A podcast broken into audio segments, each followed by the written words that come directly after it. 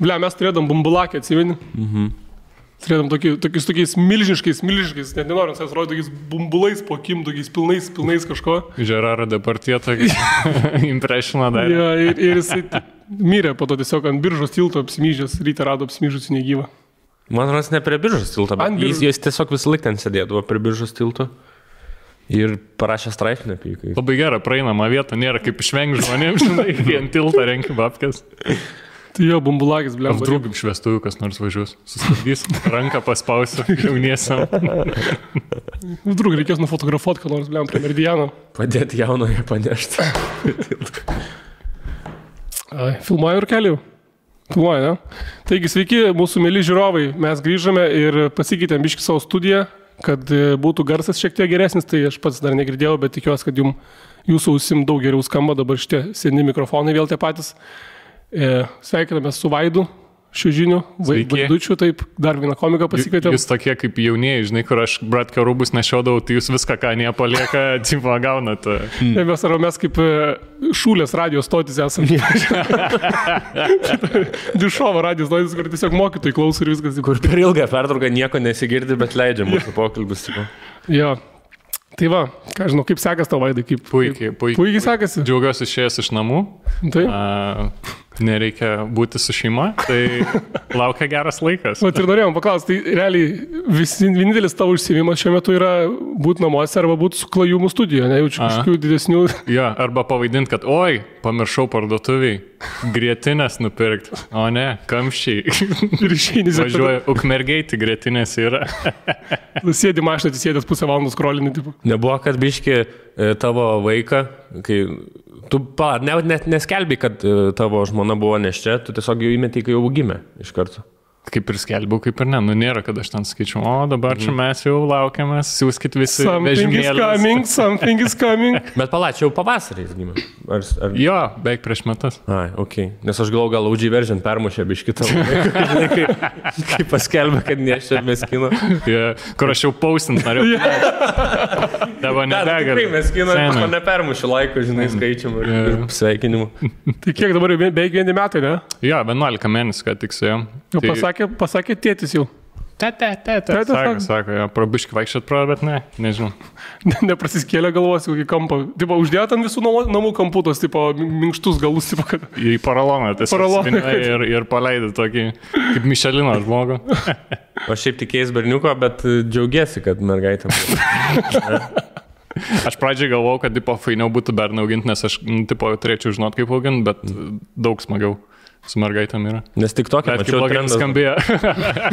Aš tą patį pagalvoju. Mačiau tik tokia trendas dabar yra, kad visi meldžias, kad ne mergaitė atgimtų, nes, nežinau. Ai, Nes, nu, nes mergaitės tik tokin ir po to... Visi, žudo. visi gerieji trendai tik tokie yra. Mm. Ja. Bliau, man irgi yra, kad aš, aš vien tik galvoju, kaip auklėčiau berniuką, kai man gims berniukas. Tai jeigu sužinosiu, kad gims dukra, man reiks labai greit pergalvoti viską. Žinai, Kur turėsi porą mėnesių. Kur... Aš 23 metus galvoju, kaip auginsiu berniuką ir jeigu bus dukra, tai per 3 mėnesius turėsiu suot, kaip auginu mergaitę. Tu jau nupirkęs, nupirkęs balionus mėlynus ir užrašą, tai berniukas, nubraukti berniukas. Ne, tai ta prasme, nu, kur aš, aš žinai, visiškai darysiu tą patį, ką daro visi tėvai, tai bandysiu, jeigu gims berniukas, aišku, tai jeigu ir mergaitė, poh, bandysiu visą savo svajonės prie išpildyti. Tipo, privalės būti krepšininkė ir reperė, tipo, būtinai, tipo, bet kurio. Toronto Raptoras, žais. Jo, jo. Pirma moteris, kur žais Toronto Raptoras. Pirma moteris vyru NBA patekusi bus jo. Disko metikė. Jo, tai blemas. Bet tai šiaip, a, kaip namuose, pavyzdžiui, sekasi auklėti. Jau yra tokių situacijų, kad reikia kažkaip sudrausminti paauklėti, kai padaro kažkokią nesąmonę namuose. Tai va, kur. Man labai patinka, išklajumas visų, vis laik šitų, didysis klajumas tėvas yra, kur, o tu nėra, kad čia su vaiku tiesiog, nu, ble, jeigu verkia, tai paliekit, jeigu išsiverkia, kur matas jo geroji mokykla, žinai, tėvystas buvo praėjęs. Tai kaip bus tokiais tipo, nes būna šitoj dabar karantinas, sėdi namuose, belie kiek, nu ir tipo, pradeda užpisti, tipo, vaikas. Ne, šiaip šiauriai smagu. Labai, labai, labai gerai nukrypia mintis nuo to, kad e, gauni 200 PM eurų ir viską pampersam išleidai. Bet šiaip žiauriai fain. Nes ta prasme, tie pirmieji metai, tai aš labai, uh, nu, tipo, geras kontaktas tarp manęs ir, ir dukros, nes šiaip aš važinėčiau ir nebūtų manęs. Nu, Čia sukrito kortos jau, kad būtent su to. Dabar galėtų atkristi atgal. Jau, jau, jau galėtų atkristi atgal kortos pabiški.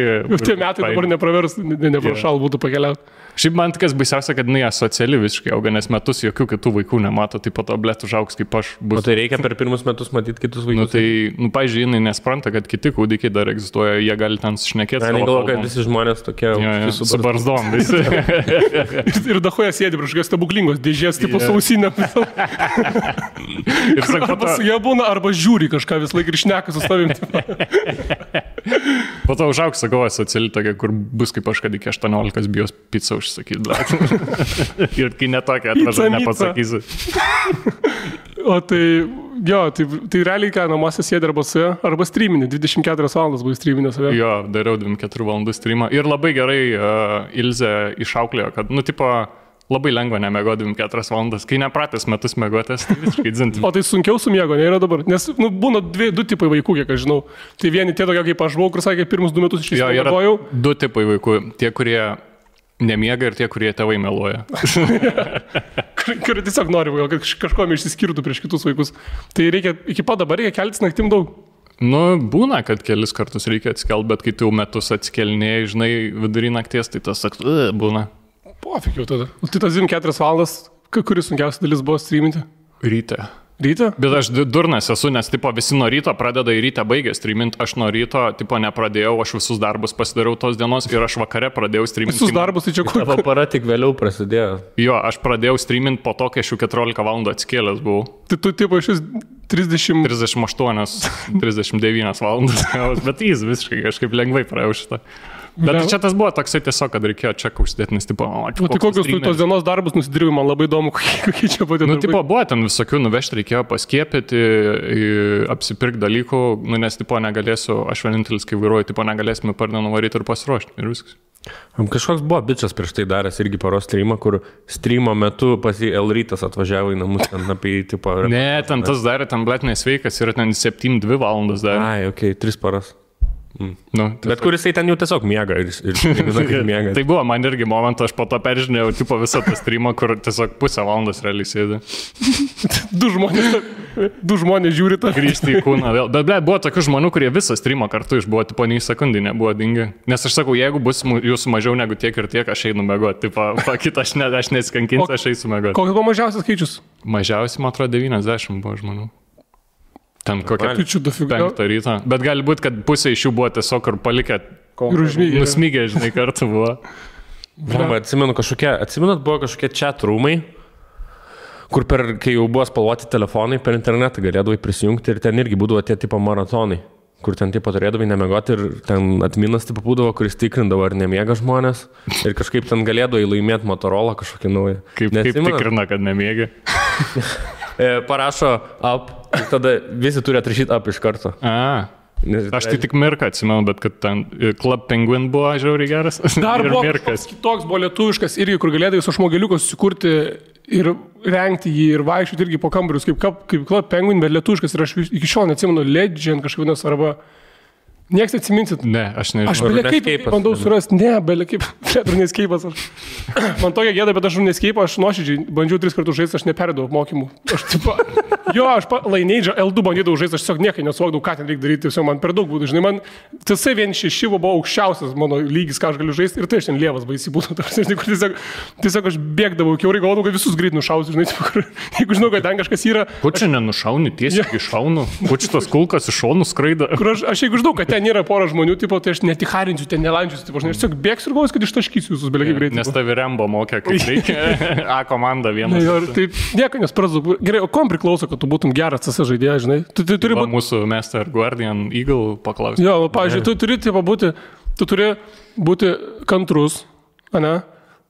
Turi taktiškai galvoti, nes, Ne, nu tiesiog nes yra, aš, aš tiesiog labai, labai, aš daug žaisdavau CS, bet aš labai prastas žaidėjas būdavau visą laiką. yra tiesiog skylas, kaip tu pataikai, nu, ta prasme, nu, tai tu žinai, kai tu judi, tai tu netaikliai šaudai. Kai, kai tu... O tai kiti šokinėja, tipo, šaudai tave būna. Nu, bet tai labai retai pataiko. Tai turi nejudėdama šaudyti. Nu, jeigu nori pataikyti.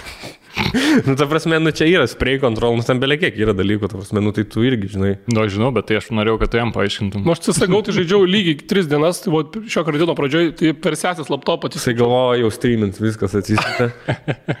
Ne, esu, esu, esu su čytai žaidęs biški.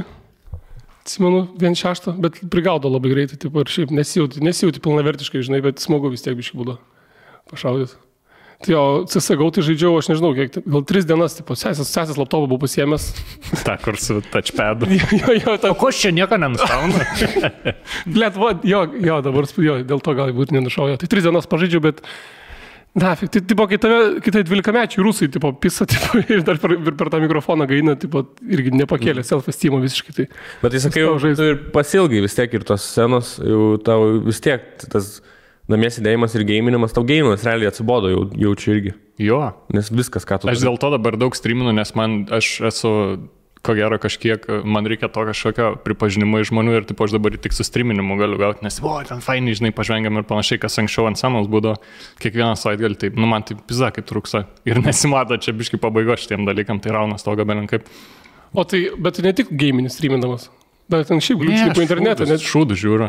Aš turiu tokį šūdų malūną už, už, už, užkūręs, kad mes surandam patį blogiausią kontentą lietuvišką ir žiūrim jį ir komentuojam.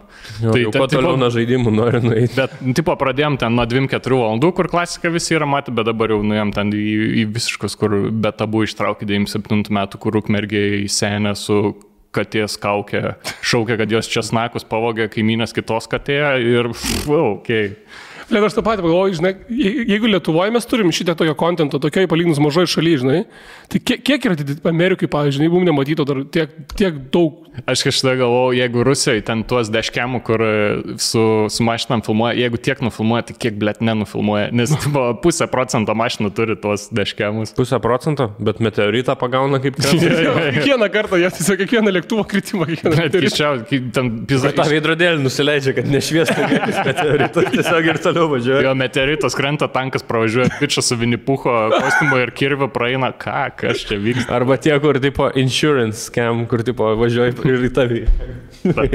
Stiklą. Tie, kur ten arba kur žvėjo, grinai prie kelių atsistojęs, tipo, žinau, kad įkristi į tą gatvę ir kur baigęs tom tiesiog, kad išlipo tas biržas ir jis atpizino už tai, kad jis bandė patais ratais nukristi. Kur tiesiog tu nei draudimo gauni ir dar pizdai prisileidai. Arba dar buvot matę, kur, kur droną pirmą kartą Rusijai kaime pamatė. Senis. pagalbė. Jo, kuris galvoja, kad nušausto droną, tipo. Gardinai.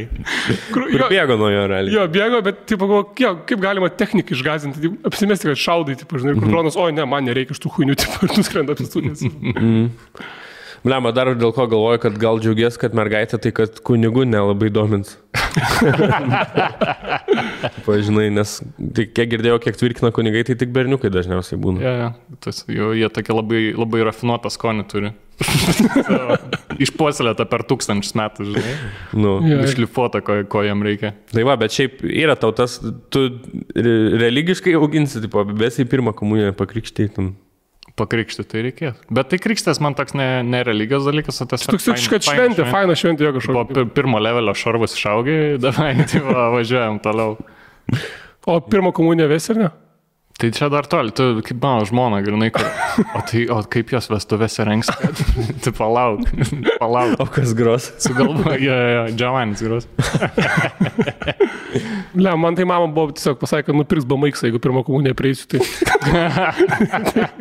tai aš nenorėjau, aš, aš dėl bamaikso prie, aš į bamaiksą tikėjau, nei dievas. Čia buvo tas, kad tipo, visi eidavo į etiką, nes tipo, et- etika, okei, okay, ir ta, kai reikėjo pirmą komuniją šūlį, kažkaip du žmonės etikoje pasiliko ir visą likus Klasės dalis į tikybą varė.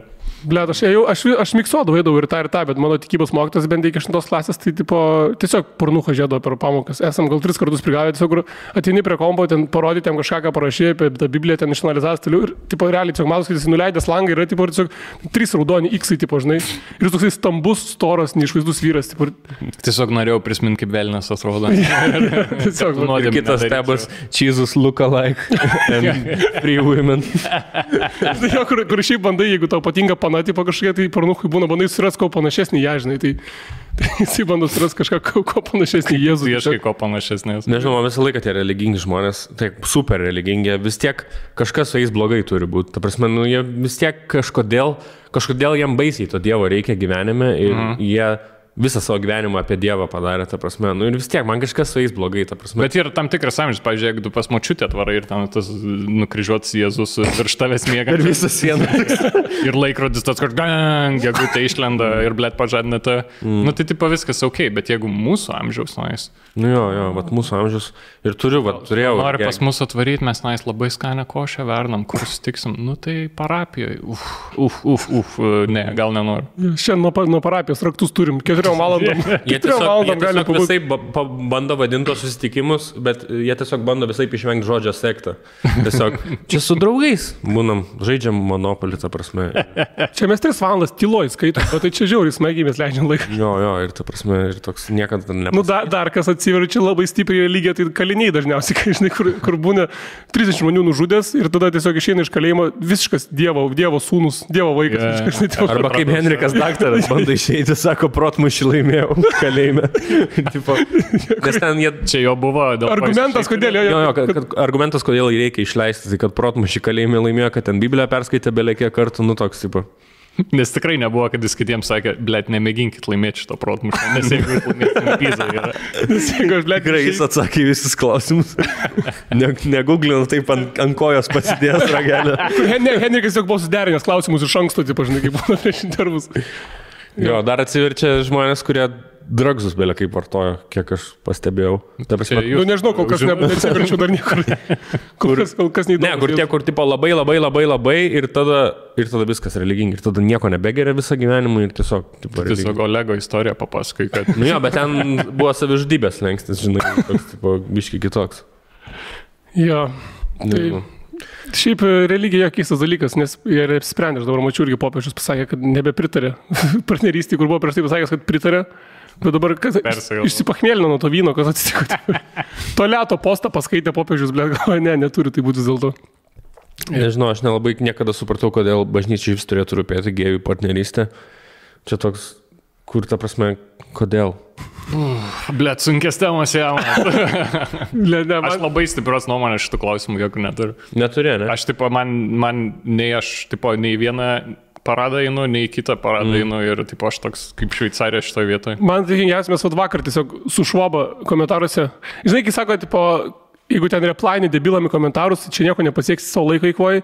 Bet mes vakar vieną čia užduhinom, kad jis ištrinė savo durno komentarą, kur Rolas įkėlė, kad Alenčiko kalbins per nepatogius pasikalbėjimus.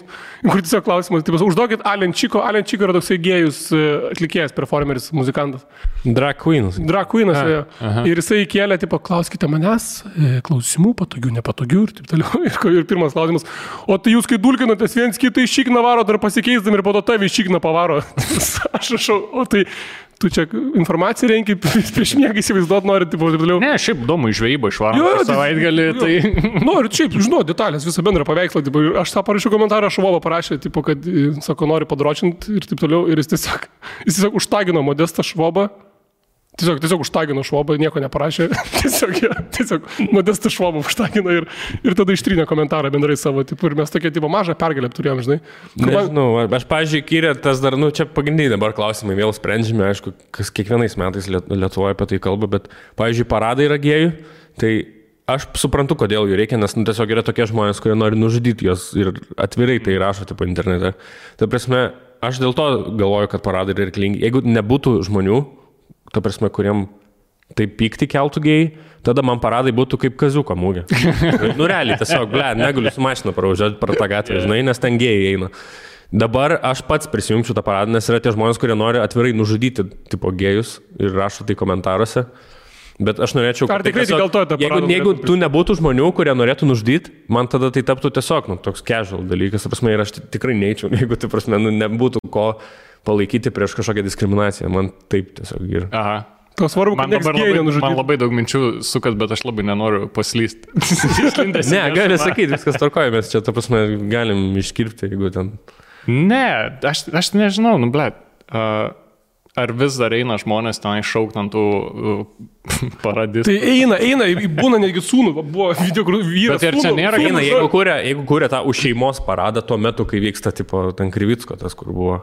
Mhm. Nežinau. Tau, tau jaučiu keista yra, nes tu, tu iš Šiaulių esi, tai ten, ta prasme, nežinau, ar... Kad, kad tai turėtų. Tau jaučiu vaidai viskas čia kitaip tam Vilniui yra, nes, nes tu iš Šiaulių, taigi esi McDonald'ą čia turit ir Tu viską. dėl to jaučiu negali stiprios pozicijos paimti, nes tu žinai, kad gali paklausyti kažkas iš senų draugelių Šiaulių. Ne, man dėl to visiškai din. Tai... senų draugelių Šiaulių gali paklausyti, kur skambina po 12 metų. Vyrai, ką Vaidų, tu tu me... šnekėjai per- Jo, ta prasme, ne, šiaip klausom, šimtą podcastų praklausys, bet Aš, ten apie tos aš, gėjus. bet aš sakau, mano visiškai tokia pozicija yra, aš nenoriu pradėti meit, nes tipo, aš nemanau, kad manęs ten reikia, bet to pačiu aš ir nestovėsiu su akmeniu šalia tos. Tai aš manau, kad jeigu visi būtų tokie kaip aš yra, tai nebūtų problemų jokių. Nu, jeigu, jo, jeigu visi būtų tiesiog miestiečiai, normalūs, Nu, tai laimė žmonės, čia, žinai, realiai čia miestuose tos problemos gal mažai, žinai, čia yra provincija, kur visą kelią. Man tai tas sėkingiausias, kad jie galvoja, oi, tai čia tipo dabar mane, nu čia, ne, tas, blė, tu... tu Nu, čia kaip Louis, Louis Louis vaikštai. Kur Louis įsikeit turėjo bairį, jo, kaip sako, pohu, žiaurų būtų, jeigu tiesiog gėjai lakstytų po miestą ir bandytų išpistavį iš šikną random, taip aš tik prie bankomato stovi, tipo, bam, what the fuck, tipo. Bet Tada aš norėčiau, kad visi kaip... Bet tu kažką labai nori pasakyti, kažkodėl pyksti ant manęs dabar, kad aš tokią Ne, ne, ne, ne, poziciją laikau. viskas gerai. Ar Ne, tau, tai ar šiaip- tau šiaip pachmas šiandien? Aš šiaip, ne, ne, nepahaus. Aš Ne, ne. pa- pa- paprikolinau, kad neturiu pozicijos. Aš norėčiau, kad visi taip kaip Vaidas galvotų, nes tada būtų, kaip žinai, kaip man, tada irgi patie paradai gėjų būtų kaip Vilnius maratonas, žinai, kur aš nebegioju, bet jūs galite bėgti, prasme. Bėgti. Man bus O biškas. kodėl dabar tau labai rūpėtas pradėjo? Kas? Nu, tipo, kad e, čia į paradą varyti jau nori ir panašiai. Aš nėra. Dėl to, Ne, kad sukūrė... Nėra, kad noriu, aš norėjau pasakyti dėl, apie tos žmonės, kurie vis komentuoja, kodėl jie vaikšto, žinai, kodėl jie... Ble, taip čia yra internetas, pas jūs irgi komentarų būna, kad jūs užmušt nori jaučiu. Nu, jo, realiai. Jo, kažkaip, aš iš vis atrodo, aš pastaruoju metu pagalvojau, kad ar labai gyvenimas pasikeistų, jeigu neskaitytum komentarų. Nes, pavyzdžiui, jūsų pavaido ir klajumo, nu irgi būna, ta prasme, arba kur dabar klajumas pradėjo su naine leisti ir būna tikrai komentarų ir su daug laikų, kur tipo, blėt, naine, o tai vaidutis, kur, žinai. Ir aš ką galvoju, Kad... Čia yra reikalas tame, kad visi galvoja, kad tenais yra vaido ir klojimo kanalas, bet ten nėra vaido ir klojimo kanalas, ten yra klojimo kanalas, kur aš vieną kartą mėnesį teinu ir mes padarom tą dalyką, kurį darydom kasdien, tik netiek išsėmė ir galim gerai padaryti, hmm. pasiruošę. Jo, ir kas yra, kad aš pagalvojau neseniai, gal, pavyzdžiui, reiktų iš vis nustoti visus komentarus skaityti. Tiesiog bet kur. Bet Žinai? Nes bet kokiu atveju yra tokia fizikos dėsniai, kad įkels ar su tavim, ar su naine įkels ir įkels su naine bus komentaras, ble, gal be, be vaidų, jūsų vaidučių nebedaryk, žinai. Ir bus komentaras, ble, kodėl tu su tą Simoną darai, tiesiog su vaidu visą laiką daryk, kiekvieną dieną. Nu, bet čia yra tas dalykas, tu visiems nepatiks, jūs kai darot stand-upą irgi, tu prieš tave 2-300 žmonių, tu matai 5, kurie telefonuose yra sulindę, Tai- bet tu nematysi tų 100 daim, kurie žvengia, tu matysi. kurie ploja, a, penkis. Lindė yra ir sakys, ble, nu, tipo, to vis tiek nepralaužiau. Ir kas jis yra vis tiek, kad tam tikrais, nu, tu gali nekreipti dėmesio, bent aš visiškai nebekreipti dėmesio, kur tiesiog, o, du duhai, Nu, tai žinai, bet kur rašo, tipo, Bet tai jum dar yra tas heitas, ko gero, kad jūs esate dideliam kanale. Jo, jo. tipo mes, kad mes pagrindinis. esam daug kartų dar atsiliekantis nuo, žinai, jų, tipo, Ir pagrindinis patys- dalykas, dėl ko ten, nu, tipo, atėjo e, pirmoje vietoje žmonės, tai yra Katleris, Nu, Tonkus jo, ir ir Rolandas. Daug levesnis. pažiūrėjau, visi paheitino, iš pradžių visi nuheitino ir tada kažkiek pasiliko. Jo. Bet tai čia klasika, pada, padarys tris paradus, visi nuheitins. Tą penktą varys visą Jo, kitą. žinai, bet kas yra, kad būna ir geros konstruktyvios kritikos tose komentaruose, tai iš jų gali kažko ir gero išmokti, bet jeigu normaliai, logiškai sudėlioti. Bet tu šiaip vidutį toks esi prie ramesnių žmonių, net tau jaučiu nelabai daug kas apskritai įdomu, Boksą piršinės irgi traukia. kur tau nelabai jaučiu daugiau kas šiaip, tu esi įsivėlęs konfliktus tokius atvirus ar kažkaip. Komentaruose. internet. Ne, ar, nu, ar gyvai, ar komentaras. Tu man rodos toks atrodo tiesiog, kur plauki pasroviu ir Pas tau... mane, kai dažniausiai, tipo, netgi ir Šiauliuose, ir, ir Vilnikas man išgelbė, kai dar po barus visokius varnėdavau, aš labai tą ramų veidą turiu ir, tipo, aš nepasimetu kažkokioje situacijoje, kur, tipo, gal tau pisti galvą ir jeigu tu ramus išlieki ir išlaikai savo tą, nežinau kaip lietuviškai pasakyti, composure, jie, nu, tipo, ai, okay, Neįdomus, tu jam pasidarai Ir, tada. ir nainu. Jie net negali patikėti, kad tu taip ramiai sureagavai tą pasiūlymą. Užtrumpina. Bet tau zavis dabar, kad tu tą ilgą barzdą turi, tai tipo, jeigu tu kas nors matytų trenkti smakrą, tai... Nepataikyti. Nepataikyti, jo, tokį, žinai. Aš dėl to ir turiu, nes aš smakro neturiu. Bet ir nesi, o šiauliuose, pavyzdžiui, kai augdavai, tai tikrai turėjo būti kažkokių tokių. Esu gavęs kelis kartus į galvą. Ai, va, aš Bet tiesiog- dar noriu, iki to yra jau. Bet toksai, kur tu gauni, nukrenti ir ta nueina Ir toliau. tiesiog pažiūri kelnes ir užsparni, kad mama pyks, nes purvi džinsai dabar iš Vidį full kepo nenešiuosi, čia blam, gerai. Ir net nelabai susigrūzinai. Ne, ta prasme, čia... Susigrūzinau, nes išsipurvinau striukę. Nu. Lietaus buvo, žinai. Bet aš, ne, aš nesu konfliktinis kažkoks žmogus. Dėl to, pažiūrėjau, mes su klojimu taip gerai veikiam, nes jis yra visiškas dinamitas, tipo sproksta, aš toksai, kur tipo prilaikau ir tą, kai šitą sujungi. Mm. Gerai, gal. Kalbant daugiau apie Vaidą ir Klajumą, tai dabar tu, dabar realiai jūs ir esate populiariausiam stage savo, kai at- atėjo ir Jonas, ir kai dabar tam kanale. Jo, dabar daugiausiai peržiūrų. Ir Nes realiai- dabar padarytas geras produktas, ir kameros geros, ir, ir studija gera, ir mikrofai. Atrodo, kad dabar, kai jūs darėt zipę, tos pirmas kelios minutės, žinai, kur belė ką reifinat, tas, kur mano mėgstamiausia vieta Jo, būdavo, ištestai į dvi valandas. Vat ta mėgstamiausia mano vieta ištestai į dvi valandas pasidarė realiai ir, Tai zeba. nu, nu tas ir yra fainiausia. Aš tik vieną norėjau paklausti dalyką, kodėl jūs darot, nu, čia jau čia Jono yra idėja, bet kodėl jūs darot tos fake lifes? Kas jums sakė, kad jie fake? Nes tu gali paguglinti, ką jūs ten kalbat ir taip nėra. Ta prasme, net nėra tų įmonių žuvų. Ir Tai ten... tipo, podcastas yra labai toksai. Aš suprantu, kad čia galima kaip teatrą daryti, bet... e, Nu jo, bet čia jūs, jūs bendrai taip Nu, nusprendėte. tipo laiškai labai, e, klausytojų laiškai, kurie mumie siunčia ir sulaukiam bent 500 per savaitę, tai jie labai, tipo, nu, pažiūrėjau, aš kaip ir stand-up darau, aš mėginu pradėti stipriai, tada, tipo, gali biški nuleis, dar vieną bangelę turi, tą vidurį vėl užkeli, po to gali, tipo, ramiai kažką aiškinti ir gali vėl užkelti. Tai, tipo, vien, laiškas yra vienas iš tų dalykų, kur tu gali užkelti biški podcast'o tempą. Bet tiesiog čia tiesiog Jonas vienas pats rašo. Jis rašęs. Aš nežinau, aš nežinau, klausytojai rašo. Man sakė, kad Jonas iš jo nužuvo atsintė man. Jono žuvis taip rašė. Jo, jo, paskui žiūrėjau, nėra rekvizitų. Galvoju, Tai man už... uždarė įmonę, ištynė. Bankrotas. Ir nebūtų googliai niekur, kad buvo tokia įmonė. Labai jie turtingi buvo paslėpę. Kaip, kaip CTB, blėt, pirmą savaitę visi šnekėjo, dabar niekas niekada Visiems buvo. O jūs žaidžiate ant to, kad dauguma pleina along ir supranta, kad čia fake, ar dauguma nesupranta, kad čia yra netikri laiškai? Aš mačiau komentaruose, kad vieni tipo galvoja, kaip, blėt, kaip taip gali parašyti, o kiti sako, kad fake. Tai aš pats net nežinau, ar fake ar fake. laiškai. Kur grinai skamba kaip grožinė li- literatūra, viskas taip apibūdinta gražiai. Ja, išrašyta. ar iš tikrųjų ten, blėt, liftininkas pavirto į vykšlą metamorfozėse, ar ne, aš nežinau. Dar iki dabar lietuvių kalbos. Mm. Jo, kur laiškas, žinai, prasideda tas sukanotas rytas. O didelė prieblanda. Kaip, kaip Orlausko anegdotai, blėt, keturias minutės setapo, žinai, kaip brėkšta, kokia spalva uh, saulė. Tai pidarastas yra, atsiprašau, aš negaliu, aš kaip nervinos, blėt, to knygnečius.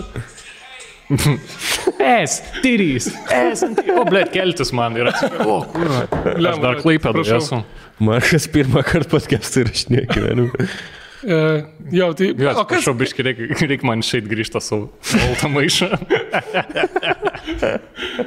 Blėt, o tai... Beje, pala, aš noriu pasveikinti Orlauskai, sveikinu su 10 milijonų peržiūrų YouTube. Šiandien, Jo šiandien kanalas tiek su 10 milijonų. 10 peržiūrų. milijonų peržiūrų. Blet, aš, aš mane labai stipriai nerviškai veikia. Aš, aš įsijungiu ir aš pykstu. Aš įsijungiu kiekvieną dieną tiesiog papykti ir pasinervuoti, tipo, kur ant jo, blet, jis eslas yra, tipo. Ka, kas, domėtis šiek tiek apie jį, tipo, ir tą knygnešio draugelį. Kas ten per judėjimas yra? Matėt, kur yra dabar? Knygnešių? Knygnešys. Tas, tas kur Landsbergiui, blet, iškvietė Man knygnešys, tai koks Jurbarko bomžas knygnešys bus. Kur jie kovo 11 turėjo daryti kažkokį mitingą ar kažką ir netėjo Arlauskas ir jie laivą padarė, tai mes nežinom, ką daryti, skambinam, nekelia. Aš Arturą pažįstu, aš, nu, ne, neilgai pažįstu, mes net nesusipažinom, bet daug šnekėta, daug šnekėta, jis netoks žmogus, jis netoks žmogus. Aš Arlauskas kelia kaip autostradai suvėdavo. Jo, kur, jisai, jisai kur iškvietė, blėt, policiją Landsbergį, tas knygnešys, toks bičias akinukais ir barzdelė. E, Jisai, jisai sėdi mašinai, sako, Ai, kad be kaukės. jo, nu va žiūrėkite, dabar mes gyvai stebime Lietuvos Seimo posėdį ir Vytautas Landsbergis. Be kaukės sėdi. Skambini policija vienas vienas, sveiki, noriu pranešti apie netinkamą kaukės nešiojimą, kur Lietuvos Respublikos Seime, tipo, ir jie tokie, nu tai gerai, patikrinsim. Dabar nuvažiuokit patikrinti, aš patikrinsiu, ar nuvažiavau, žinai, taip jisai po to vakarė nuvažiavo į policijos komisariatą ir sako, ar nubaudėt Vytautą Landsbergį, tipo, ir tas vienas plikis mėnas šiandien, kur mato, kad tas debilas, žinai, kur su mažu vaiku šneka, tiesiog, taip, taip, nubaudėm, nusintėm, viskas gerai, žinai, tai čia visi mes lygus esame Lietuvoje. Taip, taip, lygus, lygus, nubaustas Landsbergis dabar yra, tipo. Jo, ir taip, Bet tai jie joja ant to dalyko, kad yra žmonės, kuriems labai nepatinka valdžia ir ten, dar, kad kolūkius greuna ir panašiai. O tai- tai- Orlauskas, man atrodo, dabar tipo, pasigavo savo tą auditoriją nuo to, kad su Malinausku susipyko. Mm. Ir tipo, pasitinęs atėjo šiam tūkstančių žmonių. Ir iš tų šiam tūkstančių, 20 tūkstančių vėl patikėjo, ką jis daro ir, nu, ir gaunas ten tie. Juokinga, kad jisai Parašai. su to Malinausku susipyko, sekantis video, Petruski anegdotas. Grinai savo nuotaiką Toks prisikelt. kontrastas kanale pasitoks grinai kaip... Bre, jis į Samarą kažkokį ten kelią, kur upelis yra, tada kur va dujų katilo reklama, po to Malinauskus spykau ir ta, nu dabar dieną apie uošmenį.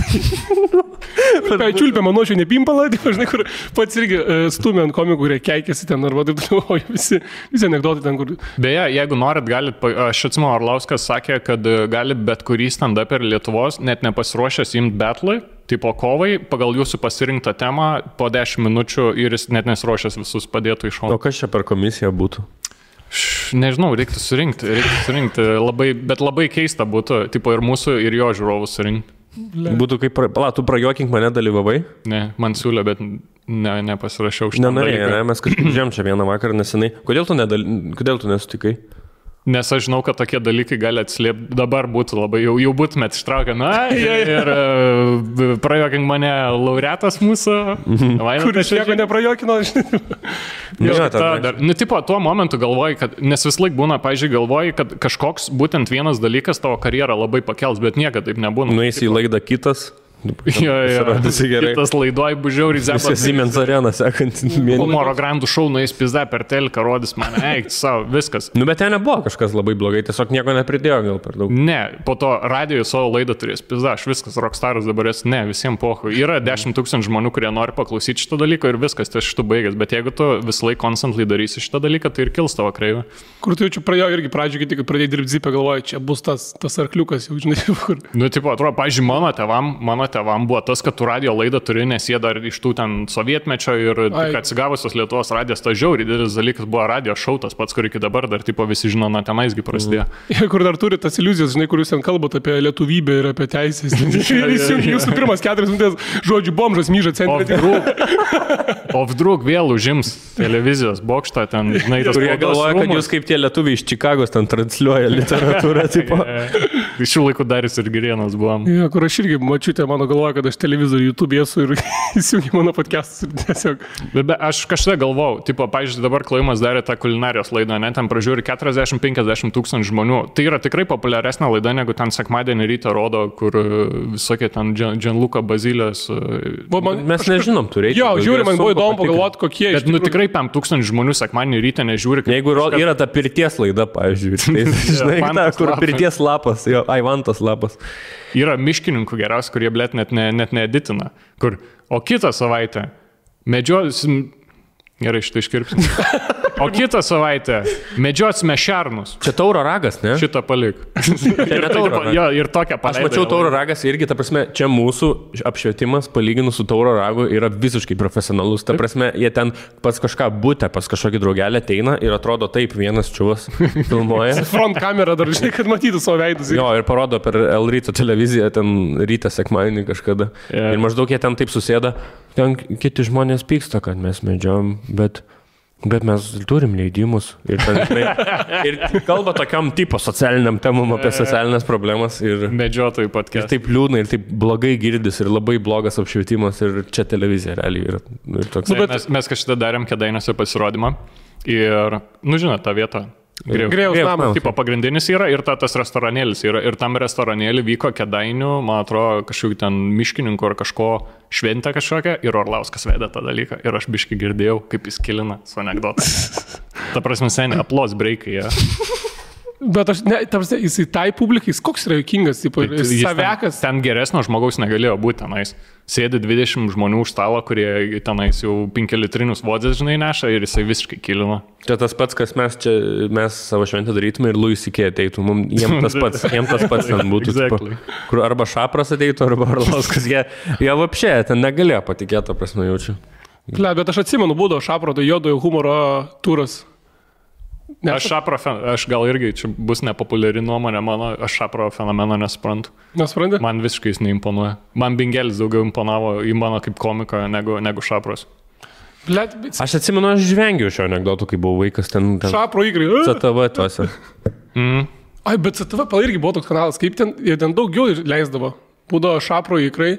Būdavo tie uh, Ramonauskas su tuo, kur keistais dantim. Čia tokia viena, pirma, čia viena, Mamant. čia viena gal ir buvo tokių pirmųjų televizijų internete realiai. Video gaga, Pirm- CTV. Nu, buvom MTV O video gaga lietuvių buvo ar ne? Projektų. Lietuvių? Ja. Blet, geras. Nu, MTV Sandbox buvo, kur ten Stonkus leido tas pirmas savo laidas. Bet ten, Bet ten bet ten telikas telikas buvo, aš kalbu, kad... Ne, bet internete irgi Meta, leidau. iš teliko meta į tą. Ai, okei. Okay. Jo, Aš neturėjau kanalo. pirmtakai, tipo, jo. Žiauru. Gerai, sakyk, kėdainiuose. O kokių dar yra buvo jums uh, susitikimų su, su, su, kažkomis žymybėm per savo pasirodymus, susidubliavimu? Esu susitikęs su Radžiu užkulisiuose. Su Radžiu? Bet čia pačioj pradžioj dar Instagram'e mano nuotrauka yra, kur visi tėva fotkina. O tai kaip, pala, jū- jūs po radžio lipot ar prieš radžio lipot? Jis po mūsų, man atrodo, turėjo būti. Nu, ten labai tie įdomus, žinai, klubo, klubo buvo? vakarai, kur, tipo, davai nuo, e, nuo pusės penkių, kai visi iki penkių dirba, padarom humoro vakarą. Tada Kol, kol išsivalom. stalus pasireviruosi, Yeah, žinai, ir nu, kur... nuvalom, nuvalom mikrofoną ir radžių paleidžiam ir bus žiauri geras vakaras. O, kit, o rytoj Aleksandr Rybaks atvarys, kur, kur Euroviziją laimėjo. Bet jo. Na, tu tiek ilgai su to humoro klubu prabuvai, tu realiai matei labai daug jo fazių, visokių skirtingų. Jo. Žinai, kur ta prasme ten atvarot iš šiaulius ir ten keli soldautai tipo per tą patį vakarą. Ir, nu, ta prasme, ar yra tas toks, nu kaip nežinau, Kiek paskazėti? Gerai, rusiškai aš suprantu. nu, ta prasme, kuris tau, pavyzdžiui, vis tiek jaučiu dabar, kaip yra labiausiai patinka, negu kaip visą laiką Jo, buvo. Negu dabar- aštuoni bičiai, tipo, ta... Jo, dabar geriausia, nes tu gauni daug ir pasireikšti, bet jeigu tau hujovas vakaras, tai yra kas iš, nu kitas, kas iš, iš, ištemsta. Nes, pavyzdžiui, aš dėl to gal solo biški ir bijau, nes aš galėčiau paruošti tą solo programą ir manau, kad surinkčiau žmonių, bet aš dar labai bijau valandos ant mano pečių. Aš galiu 25 minutės tipo gerai padaryti, bet aš po to nežinau, kaip keisti, nes vėl apie tos kalnelius, kaip šnekėjau, tu labai būna- turi pasidaryti programą. Mm. Būna skaityti, jeigu bent kokias penkias minutės nėra to pakščiojo pakilimo, žinau, jeigu valandos programai, tai gali pats žiūri savo nusikilinti vaibą ir jo. gali būti sunku grįžti pačiam, užsi, užsihypinti. taip toliau. Nu, bet turi būti nebent labai stipri programa, žinai, kur turim pasitikėti. Nes man, man dar ant savęs pasimti viską atrodo sunku. Gal vieną kokį norėčiau pasimėginti specialą pasidaryti, tipo, ar nusifilmuoti, gal pasimti iš senų programų, nes aš nelabai ką intiką keliu, tipo, sudėti best of ir tą kelis dadėti ir tą tipo valandžikę pasidaryti ir taip pasitreniruoti, bet šiaip, kad vienas, tai man dar baisu. O tai kiek, kiek daugiausia buvo palauk humoro klube narių vienu metu? Koks rekordas yra buvęs? 8-9 gal kažkas. 8-9 vienu metu, kad tiek turi nuo 8-9, tai puikiai. Ne, būdavo keisdavos ten mes, tipo, kur atsarginiai, tas 12 žaidėjas būdavom, tai pasikeisdavom. Ok, ok. Bet, tipo, išaugo nuo to, kad tu, aš turėdavau 9 minučių spotą iki dabar, tipo, 22-5 turiu. Tai... Bet visi dabar patiek pat turite. Jo. Čia, man ras geriausias, geriausias, gali būti konceptas. Jo, nes tu, pavyzdžiui, man Open Mike žiauri sunku yra, nes ateina 12 skirtingų žmonių, ne? Ir aš negaliu taip greit keisti, tipo, ateina Viktoras, tada atvaro bičias su vienaračiu, kitas magas atvaro ir tada tu po to atvarai. Man taip smegenys nepersimuša, kad kitokio dalyko reikia klausyti. Mm. O kai keturi pasikeičia, tai tipo gerai, vienas, kitas, pertrauka, atsirefrešni, vienas, kitas, viskas. Jo, bet dar reikia skirti. Ne, viskas gerai, aš norėjau tiesiog jau toliau eiti apie aktualias. Aš norėjau apie burbulą pakalbėti, nes kaip tik apie radžią. Užsiminėti. Ir dabar, nu, aišku, matėt, jūs šitas, nu, ta nauja laida per TV3, kur, tipo, irgi gyvens, gali visą parą stebėti, Kam, tipo, gerai, O visą parą gali stebėti? jo, per GO3. Nahui reikia dar vieno akvariumo. Bet koks pagrindinis skirtumas, aš manau, kad yra visokie naunėjimai jauni ir fara. Žiūrondo, Aš, pažiūrėjau. aš, aš vakar streamą, kai dariau, aš jau žiūrėjau, aš du, tris žinau, Mie žinau, Radži ir tą dėduką. Bet kur, kur fara tiesiog ten tos jaunosius mokina, ten, ble, kaip su peiliu obolį. O koks, ko, tu domėjai apie šitą dalyką, koks jo tikslas yra, iš vis jie per kūrinį kažkokį turi paruošti, ar kas galės savaitės ten. Ten ir šokėjai, tipo, yra, ir dainininkai, girdėjau taip. Blemba labai žvengiau, nes kai Radžis... Bet- bet galėjo- Jie visi atėjo į to savo kambarius, Radžis su tais lagaminais savo įvažiavo irgi. Ir toks, o, seni geri laikai. toks grinai jaučiasi lyg grįžęs į kelias ir žvaigždės. Nes tam pačiam Akropolį, žinai, viskas ten pat. Pagaliau nuo pamotės polsėsiu. Nuo. Nuo globėjos. Bet aš, aš visą konceptą to nesprantu, aš suprantu, jie tipo sėdi tenais, padarys, kad tipo, kažkas su kažkuo pasipisa, tai bus kaip psichas raudona, tipo tą patį mm. recyclinsim dalyką, bet koks tas šau yra? Gale savaitės kažkoks ten Aš vyksta kaip dalykas. suprantu, kad kiekvienas savo ruošia savo, tai ką Savo pasirodymą. geriausiai ir tada bando išmesti savo pasirodymą. Bet tai, tai prasme, Tai kad Radžis turi 125 dainas padaręs. ir, ir jie pora, kur tiesiog pašoka gražiai, tipo, žinai. Gulbešinė. Ir kaip pasirinkdavo, žinai, tipo, radžis padainuoja, jie pašoka, tipo. Ir... Nu jo. Vat kas ir yra, atrodo, jam pikčiausia, kad su tokiais labai jaunais ir dešimt savaičių ten gyvens ir realiai Radžas supranta, kad nu, dabar jisai nėra kažkur taip labai aukštai, kad jam nereiktų į šitą projektą eiti. Ir mm. kad yra su tokiais pačiais jaunais ir jiem tam pačiam lygiai yra, tipo, žinai, kur jisai visas auksų Tie, pasidabinęs. kur jau netėjo, tai tikrai ne 10 savaičių ten išbus. Jo, kur tu žinai, kad pirmą savaitę iškris, aš tiesiog e, koinas dvi maikės atsinešiau viską. kur Radžas ateina visas auksų pasidabinęs ir tiesiog bičias su juodu džempu ir jie vienoje laidoje yra ir ta prasme, Ir, tipo, gal, gal tie produceriai galvoja, kad čia tas toksai kultūrų, e, kaip sakyt, susidūrimas bus. O tai, o tai palauk, bet per akvariumą ir per kelias žvaigždės būdavo, kad jie vis tiek šerindavo kambarius. Nebūdavo, kad visiškai visi po savo atskirą turi. tai jie ten 15 žmonių vienam kambarį mėgodavo. Taip, tai būdų. Ta prasme, Aš įsivaizduoju, kad Fara tai miega kaip, kaip senas vyras, garsiai miega, žinai, jis tipo kur tokiais garsais. Kas pratiezus? Aš, žinai, kur aš, blėt, aš, aš, mes su Viktoru esame goję vienam kambarį ir man, man jau nervina, ir, me, ir Viktorą aš nervinau, nes mane nervina kitų žmonių miego garsai, žinai. Mm. Ir Pamėgink su galojumu, blėt, pamėgok tam pačiam kambarį, kuris ant liustros užsikabinęs, sijos coverį daro. Ragas yra dar Markas labai gerai girdi, kaip paperdi, nes aš net, pras, žinai, kaip praskyti žandus A, ir ta. tas toks... Išeina ir Markas, to, girdėjau, ir toks, kokiu būdu tu girdėjai šitą. Nes čia toks girdai užmaskuotas. Čia kaip tas šuns švilpukas, žinai. Ir, ir išgarsinai, tesdavo garsas šovį. Kur Markas iš lavos pašoko. Ir vėl. Jo, tai aš žinau, žinau, ten, blėt, turime mėgoti vienam kambarį, radžys visas plaukuotas ir žvangantis nuo savo aukso, blėt, grandinėlių farą. Ir Mija, kur smaišo lovą, blėt, savo vis laik. Ir mie, kur... Jaunimas. Kas dar, kas dar jokinga, kad dangaus laimėtojas ten dalyvauja. Dangaus laimėtojas. Kas laimėtojas? Who the fuck is he? Nežinau, tiesiog žinau, kad dangaus laimėtojas. Kad čia su kepurė bus šitam projekte. Tiesiog nėra vardo pas jį, yra dangaus laimėtojas. Pavyzdžiui, tai yra pačiai mažesniem raidėm dar kartą prašau dangaus laimėtojas. Former child, kur donacija. nu, bet jo. E, Koks jums geriausias šau buvo? Nes aš dabar galvoju, tu paskėpė burbulą, gale šau turi, nebūtų kažkoks, pažiūrėjau, du barai būdavo, ne? Mhm. Kas gale savaitės vykdavo, jie tiesiog sėdėdavo ir laukdavo, kol Dainuodavo balsuoja. irgi. Dainuodavo du Dainuodavo. barai. du barai dainuodavo irgi? Nu. Aš galvoju, gal Ai, kokį- du barai. Ai, Kokį du kokteilį galvojau, gal padaryti turi, žinai. Nežinau, čia Tematika. Jankievičius reikalas. Ble, man, gal, kurį kad labiausiai žiūrėjau, tai neatsimenu, kad kelias žvaigždės. Aš atsimenu, varydavau po to tos turus, esu buvęs koncerte. Yra, yra buvę taip, kad aš sėdėjau koncerte žvėjų kultūros rūmose Klaipėdoje ir Mino atėjo ėjo per, žinai, kur tiesiog yra žiauri maži tarpai, ir jis eina dainuoja, aš turiu mergaitę, kuri kvepia, braškiam, ir jis eina tiesiog braunas per tas eilės, žinai, su žmonėmis. Dainuoja plota. Ir aš atsistoju ir jis atsistoja ant mano kėdės, toks, tipo, Oh my God. braunas, tipo, žinai. Ir, ai, dar esu buvęs mažiau reikingas, šiaip iš mano gyvenimo faktas, kad esu buvęs e, Lordi koncerte, atsimenat, kur Klaipėdai LCC vyko Lordi, Kas kelias iš žvaigždės finalas buvo. ar kas? kur, tipo, man, man buvo pizda, Lordi, atsimenat, kiek keista grupė, tipo, blėt, Lordi būdavo. Man atrodo, to kietai. Nu, tai žiauriai kieta, jo, kur, tipo, tam tos kaukės baisiai. mano buvo e, įvadas į sunkę muziką Lordi. Mano bratas, viskas metalistas bus, mama, tu nespranti manęs. Bet tu žiūrėdavai irgi tos šau iš žvaigždės ir, ir šiaip bar. Aš žiūrėjau, tada dar intikas netoks greitas būdavo. Tai tas būdavo zebra, kur nuo 5 val. vakaro tik gali įsijungti. Jo. yeah.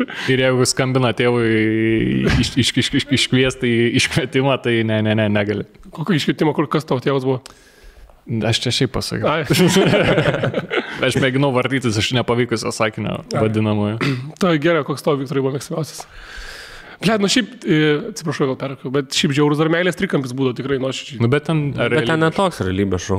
Man per meilės trikampį būdavo gaila, kai, pavyzdžiui, ir buvo du bahūrai ir viena pana ir jinai ištraukdavo abu pusdienius su tą pačiu pabūti. ir tas antras. Ir ir tas antras, tiesiog akmenukas. kurie ten jachtai, žinai, tu pavėję gaudo. Vienas kem aštuonių su šį rinkinį valgo. Bet išsinešimui galite palikti. Nes vis tiek ilgą kelionę namo matau laukia. Jo, ir ten tada ryte turėdavo išeiti abu, ne, tipo iš kambarių. ir Vakare. Ir išeina, tipo, ir jeigu išeina, tai... Vakarieniauja. Išeina. Ir ta vienas, tu vienas atsikeli, blėt, kaip keista ir vienam. Ir tada ateina nauji Ir gyventojai. tada ateina du nauji.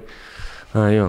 Negalėčiau už tokiam. Ne, man patikdavo, man patikdavo visi dangus, man patikdavo ir kelias iš žaitės. Aš... Man neseniai pasakojo apie kitas laidą, mhm. kas dalyvavo joj. Tai tipo ten būdavo realiai viskas parašyta iš anksto, nes žmonės nesugalvodavo normalių, ten tipo negalėdavo to, kad iškepu kiaušinį per pusę minutės, noriu pasimylėti aukščiausiam pastate pasaulyje ir nenešioju triuskų, tipo nesugalvodavo patys tokių dalykų.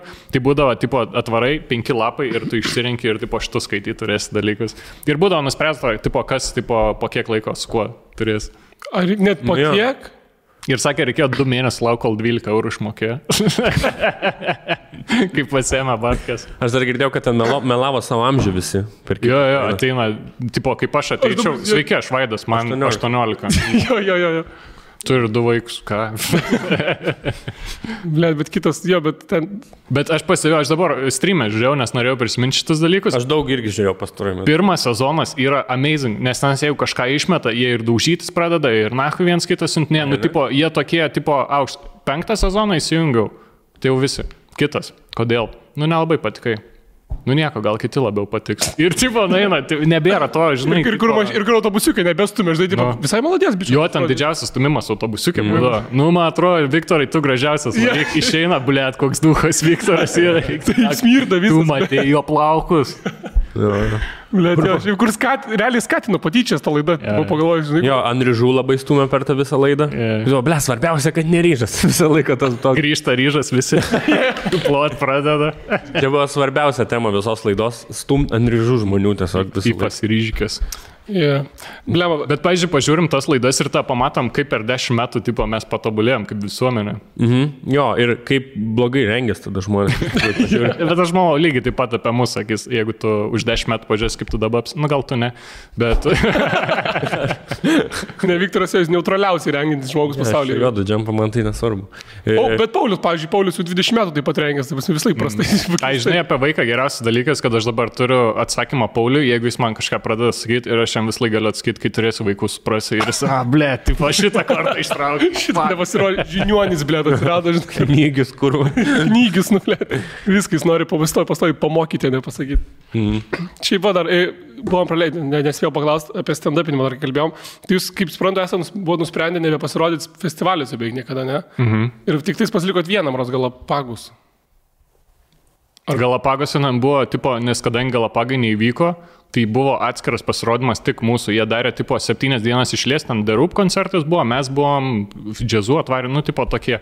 Realiai, kas turėjo būti tame festivalė, jie padarė atskirom dienom. Ačiū šią vasarą tai buvo, ne? Jo. Bet koks keistas pasirodymas buvo, nes buvo uh, scena ant vandens ir žmonės ant tokio, tipo, Ant žemės. Ai, ant, ant plūduriuojančių. Kaž, kažkokie ten staliukai buvo sustatyti. Ne, čia tipo vanduo prasideda, ne? Tu turi eiti per va tokio platumo 5 metrus, kad nueitum ant scenos, tai žinai, Ir balansuoji. lasdą ilgą duoda dar visą. Ir aišku, blėt, kad per mano pasirodymą bičias su vandens motociklu už manęs pradėjo važinėti. Štai būna, feste, feste pasirodo. Ir sena visą. Ne, feste pasirodai, dronas skrenda ir visi. Ir tu vidury bairio būna, bet 300 eurų nesat matę drono, viskas. Ne, aš turiu šitą padaryti, kad after movie būčiau. Ble, buvo čia, kai šią vasarą downtown'e buvo open mic'as, aš pasirodau ir naikintuvai, na. Ir po to atgal dar praskrido manas kažkas buvo.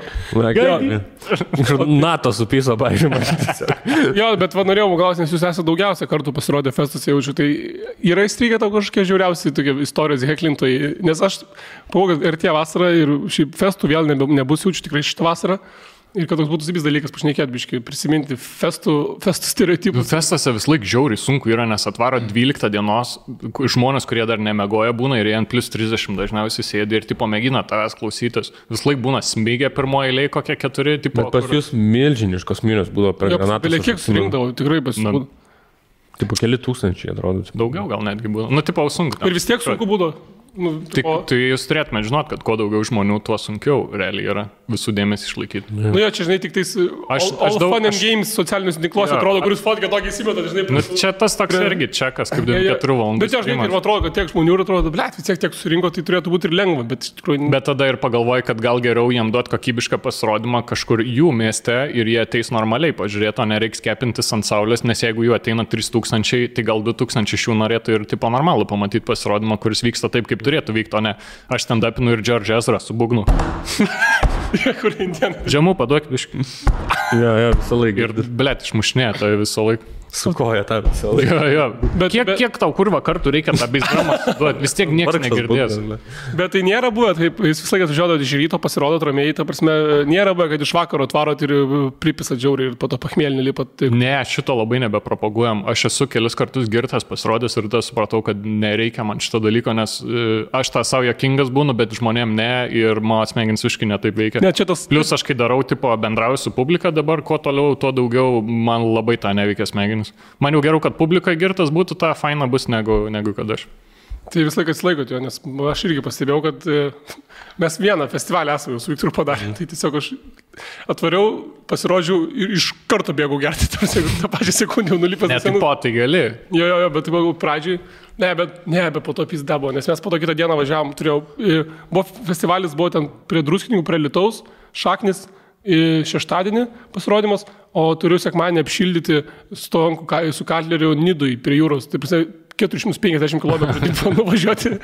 Ir nu, per daug bišgeriau, visiškai, visiškai girtas nuėjau mėgoti. Tai Atvažiavus ten įdėti įprastai buvo, ten žinai, dar kur nidui ta publika tokia visi ten prie šaibų tokie labiau pasikėlė ir tipo, tie kalerius. Vis, aš nežinau kaip jums, bet laukia pasirodė žiauris. Man nepat, nepatinka, man irgi. Blemba, palangoji tai faini, kably.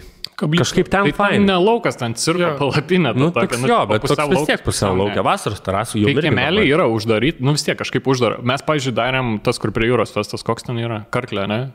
Jo. Jo. Dar ten prie to. Prie, Ir- ne, taip pusė. Ir vyksta tipo uh, paplūdimio stage. Ir tu šneki, bet tu jauti, kaip tavo šnekėjimą nupučia tiesiog Jo. jūros vėjas. garso bangas, nu, ir, nes prie jūros ten ir buvo ta scena, vis laik ant skardžio prie jūsų. Mhm. Ble, ten tai jo, atrodo, kad sunkiau. Bet šiaip, šiaip sako, kad e, laukia diena pasirodė kaip atvirkščias, negu iš tikrųjų, kaip reikėtų, ko- kokios. Aš kaip per tą Gerai, iš naujo, kur- iš naujo, iš naujo. Ne, aš, man labai paslenks reikia būti. Gerai, klausau. Ne, gerai. E, Tiesiog norėjau pasakyti, kad e, laukia dieną pasirodyt ir dar prie jūros ypač, tai yra kaip atvirkščias, negu kaip turėtų būti. Yeah. Kur turėtų būti tamsojų. Kuo tamsiau, kuo arčiau visi mm. ir... In, intimus, tiesiog, kad vaibas būtų. Kur yra dvi geros dienos per vasarą ir aš neleisiu savo laiko, kad čia žinio klausyčiau, aš einu geriau įlysiu jūrą, pasakysiu, oi, ble, dumblo pilna ir išlipsiu atgal. Man čia bus geresnis entertainmentas. Būtent. Dar, tai gerai, tai tada galim dar pasiruošę dar porą temų. Tai viena yra apie dukros auklėjimą. Dar sugrįšim, mes tau pateiksim, pasiruošėm tipo situacijų Jo, kur. ir tu turi pasakyti, kaip tu el- elgtumės, jeigu tai Davai. atsitiktų. Jo, bet tai turi, turi va, pavyzdžiui, jeigu Viktoras klausia, tai tu, tu turi Viktorui kaip dukrai ir paaiškinti, tipo, šitą, šitą dalyką. Nebūtinai, bet jeigu nori, ta prasme, jeigu tau lengviau tai būtų. Gerai, Viktorai, pradėktų. E, gerai. Jeigu... E, Ne, turėjai pradėti tipinę situaciją. Standartinė namų situacija. na, čia gal Vilnių dypinė būtų. Gerai. Tavo mergina, tavo plėt, dukra. Gerai. Tavo dukra. Atsukim plokštelę atgal. Zzz, atgal. Tavo dukra grįžta namo ir prasideda juodoodį bičią, kuris yra fiziškai stipresnis už tave. Ir tu norėjai pasakyti, kad kažką paaiškinti, ką jinai turėtų daryti, bet jinai tavęs net nelabai nori klausyti, nes turi stipresnį vyrą už tave prie savęs. Ką tu darai? Jo, ir kur pasidaro tokia aikštinga visai ir, ir nebeklaustas namuose tipo, ir sako, kad Jūs nuo tokios rimtai pradedate. Iš karto į bejėgę situaciją pastatom. Aš galvoju, biški apšilsiu, žinai, ne, čia iš karto. Seniai, man atrodo, gali būti pasaulio čempionas, varyk prieš kličko iš karto. daužytis. Be, aš, man čia vėl tas pats dalykas, tipo, yra, kur, kaip aš sakiau, visiškai kaip Berta jūs elgėtės, kur, tipo, mano kūdikiai dabar yra 11 mėnesių. Jis galvoja belenkiek į priekį, aš galvoju mėnesį į priekį, tipo, ties šito, tipo, ties šito, ties šito. Tai iki šito dar žiauri toli yra. Nu jo, bet, prasme, mes to nesakysim, žinai, situacijų. Sakė, kad jau nebenori čikti ir tiek. žinai, tokių tai irgi. Tai, tipo, aš, aš turiu pasakyti kažką, man tai turi Ką tu nepatikti. darai, ar tu eini užsidarai į kambarį vienas, ar bandai kalbėti, ar Savo darbį ginklą, revolverį išsitraukiu iš to, žinai. kur per tos 5 minute crafts, kur pagreitintai, pagreitintai iš buteliuko daro kažkokį dalyką. Tai... Nežinau, nežinau. Man tai ne, ne, netrukdytų, kad stipresnis bičias žmonių. Šiaip nėra sunku stipresnis. Trukdytų, kad juodaodis? Hmm? Trukdytų, kad juodaodis? Ne, netrukdytų. O. Mane šiaip labai tolerancijos išmokė, šiaip jeigu be bairio, tai žmona. Aš anksčiau būdavau toks, kur realiai aš gal vien dėl bairio stumdavau ant dalykų, bet dabar ne. Hmm. Dabar tik bomžai. o šeimos jūsų nėra, kad nu, tokios tolerantiškos, vakarietiškos ar, ar tokios biškis su rasizmo prieskoniu. Nu, bet tai, tai, Tėvai, tėvai tai, nu, senoji karta dar yra, bet mes jau esam tie, kurie tipo normaliai reaguoja. Tai aš sakyčiau, okei, okay, laimingi. Gerai, Tokio aš tada, atsakymo tada aš turiu tiesiog tada neįsiu prie, tada, ne, prie tos tolesnės situacijos, kur užgojas, nes ten irgi maždaug 16 metų to dukrai turėtų būti. Bet aš tada papasakosiu tokį iš savo šeimos istoriją, kur, kur padarė. Mano pusbrolis 5 metų padarė, čia tau arčiau yra. Jeigu, jeigu to dukra per kokią nors e, vakarienę ar balius draugais nueitų į, iš svečio palto, ištrauktų 100 dolerių ir tada nueitų į kiemą ir už tą 100 dolerių nusipirktų kokį nors mažą statulėlę arba žaisliuką kaukolės formos. Tai buvo jo pusbrolis. Sakyčiau, geras dylas, bet geras. Man šimtą pem norėjo parduoti žavis. Stupiai pem baksų.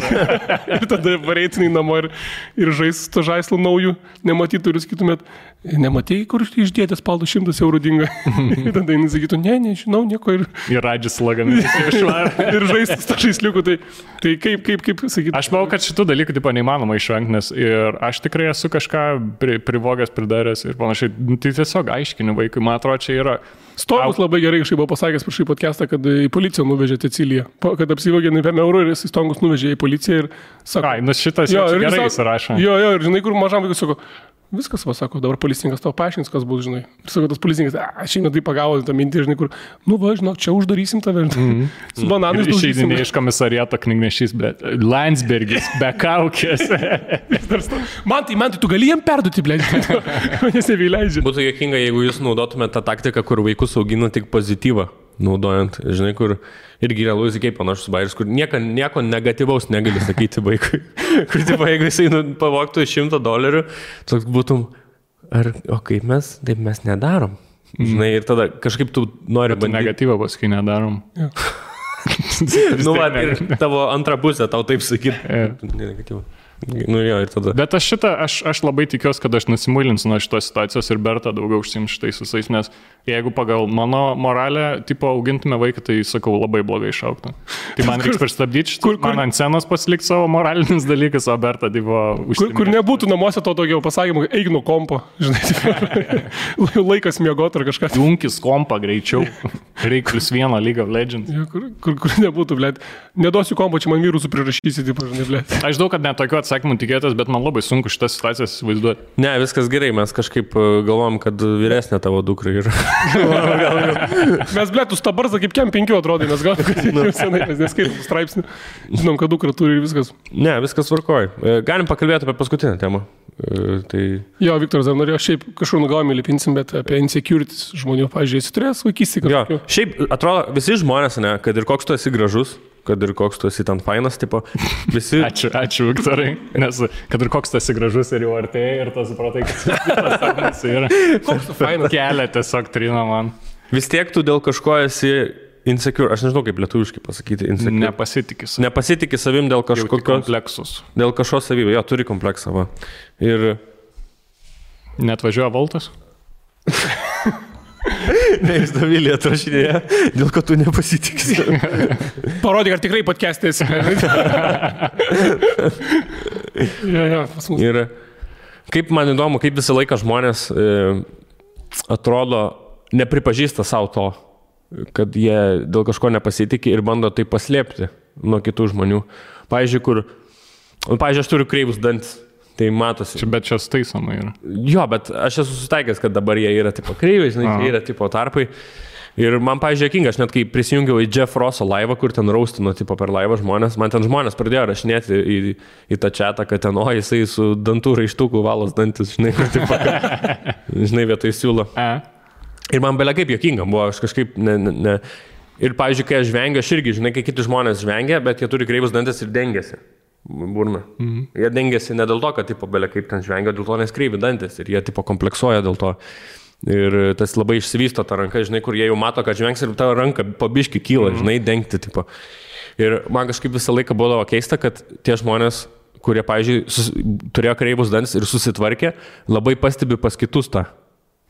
Nu, Žinai? tai tu vis laik pastebi tą, ko nori dalyką. Pavyzdžiui, jeigu tu sugalvosi, kad tu nori Pastebi pas kitus, kurie turi irgi tą patį e, kreivus dantis, pavyzdžiui, ir sako, ble, kas per dantis pas jį. Nors pas, man kažkaip, aš tai vad gyvenime pastebėjau, kur, arba, pavyzdžiui, kur buvo žmogus, turėjo daug ansvario ir tada numetė ir tada, žiūrėk, koks tas toras.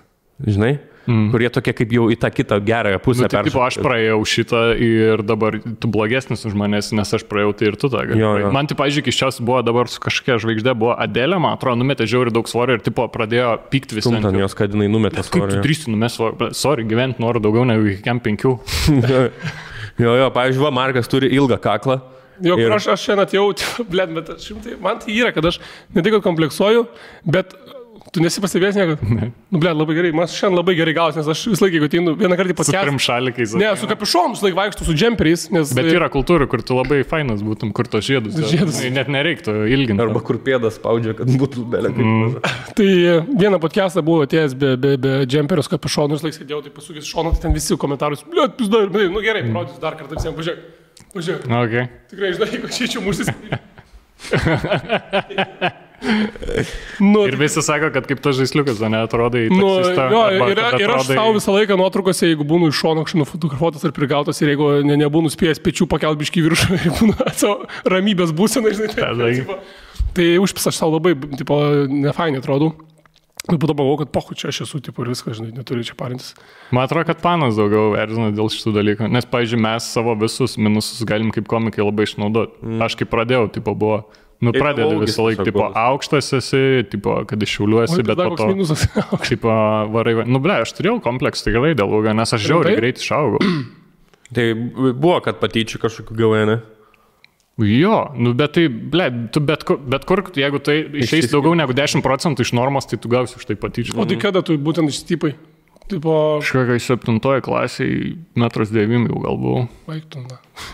Tai tas jau žinai, kur žiūri ir skauda. Žiūri iš kitą žmogų Le- ir tau skauda. O nebuvo, kad, tipo, sunku biškai gyventi. Ne, pohas 7 klasė, čia dar nėra, kad nežmoniškas ūgis.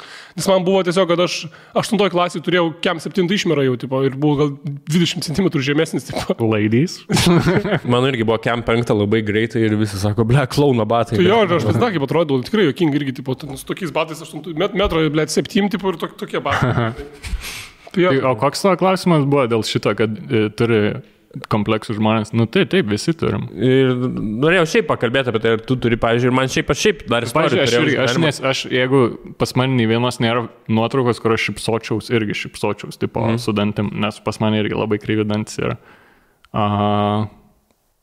Tai tas yra, kad tu bandai tą paslėpti. Aš, pavyzdžiui, dar turėjau Jo. istoriją iš gyvenimo, kur tu galėsit pabaigti, kur, pavyzdžiui, aš turėjau vieną kuris, kurio vardas buvo Duaidas.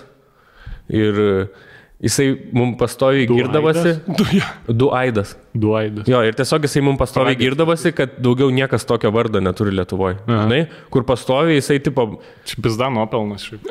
jo, ir aš sakau, bet jūs girdėtės lik čia jūsų darbo kažkoks pasiekimas būtų, žinai. Į civeką įsirašys. Ir jisai pastovi, ir jisai kiekvieną, tipo, bet daugiau tokių nėra. Aš čia vienintelį tokį turiu Lietuvoje. Žinai, ir toks.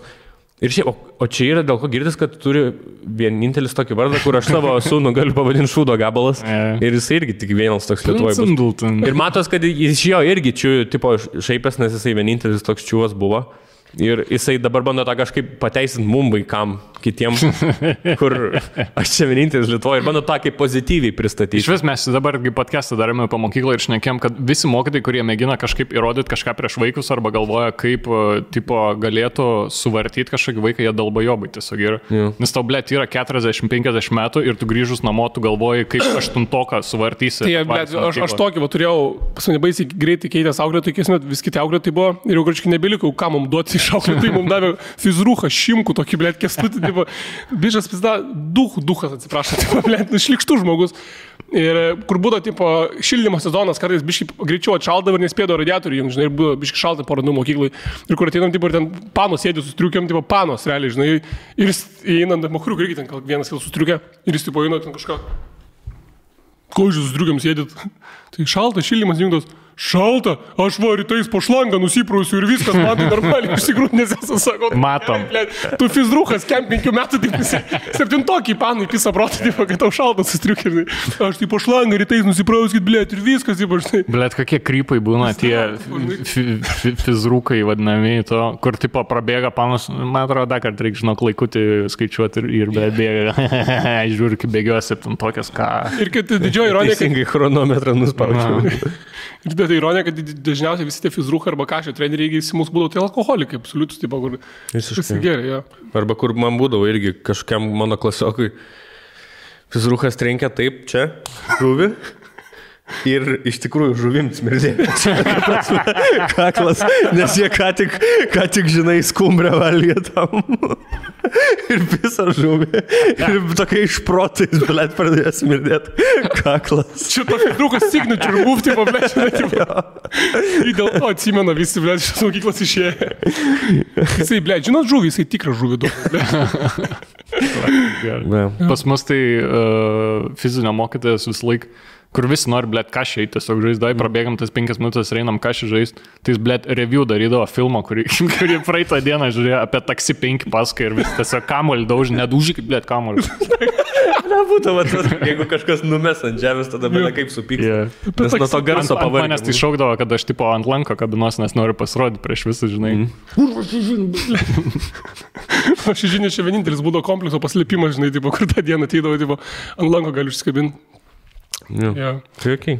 Tai ką, žinau, baigiam jaučiu visai. Smagia, smagia tai gaida tokia, nes aš pasirodo, kad Dovilės namoraktus esu išsivežęs, tai dėl to čia manęs kapuoja kučiai. Tiesiog veidą. Atakojas paspaudus. skambutis. Čia akmenukus mėto, reikia į studijos langą. Visą piktą, ble, tai jo. Gerai, ačiū tau, Vaidai, kad atėjai. Ačiū. Buvo smagu. Ačiū Jums. Kinų sieną krantą. Gerai, tai iki kitų kartų. Viso. Dėkui.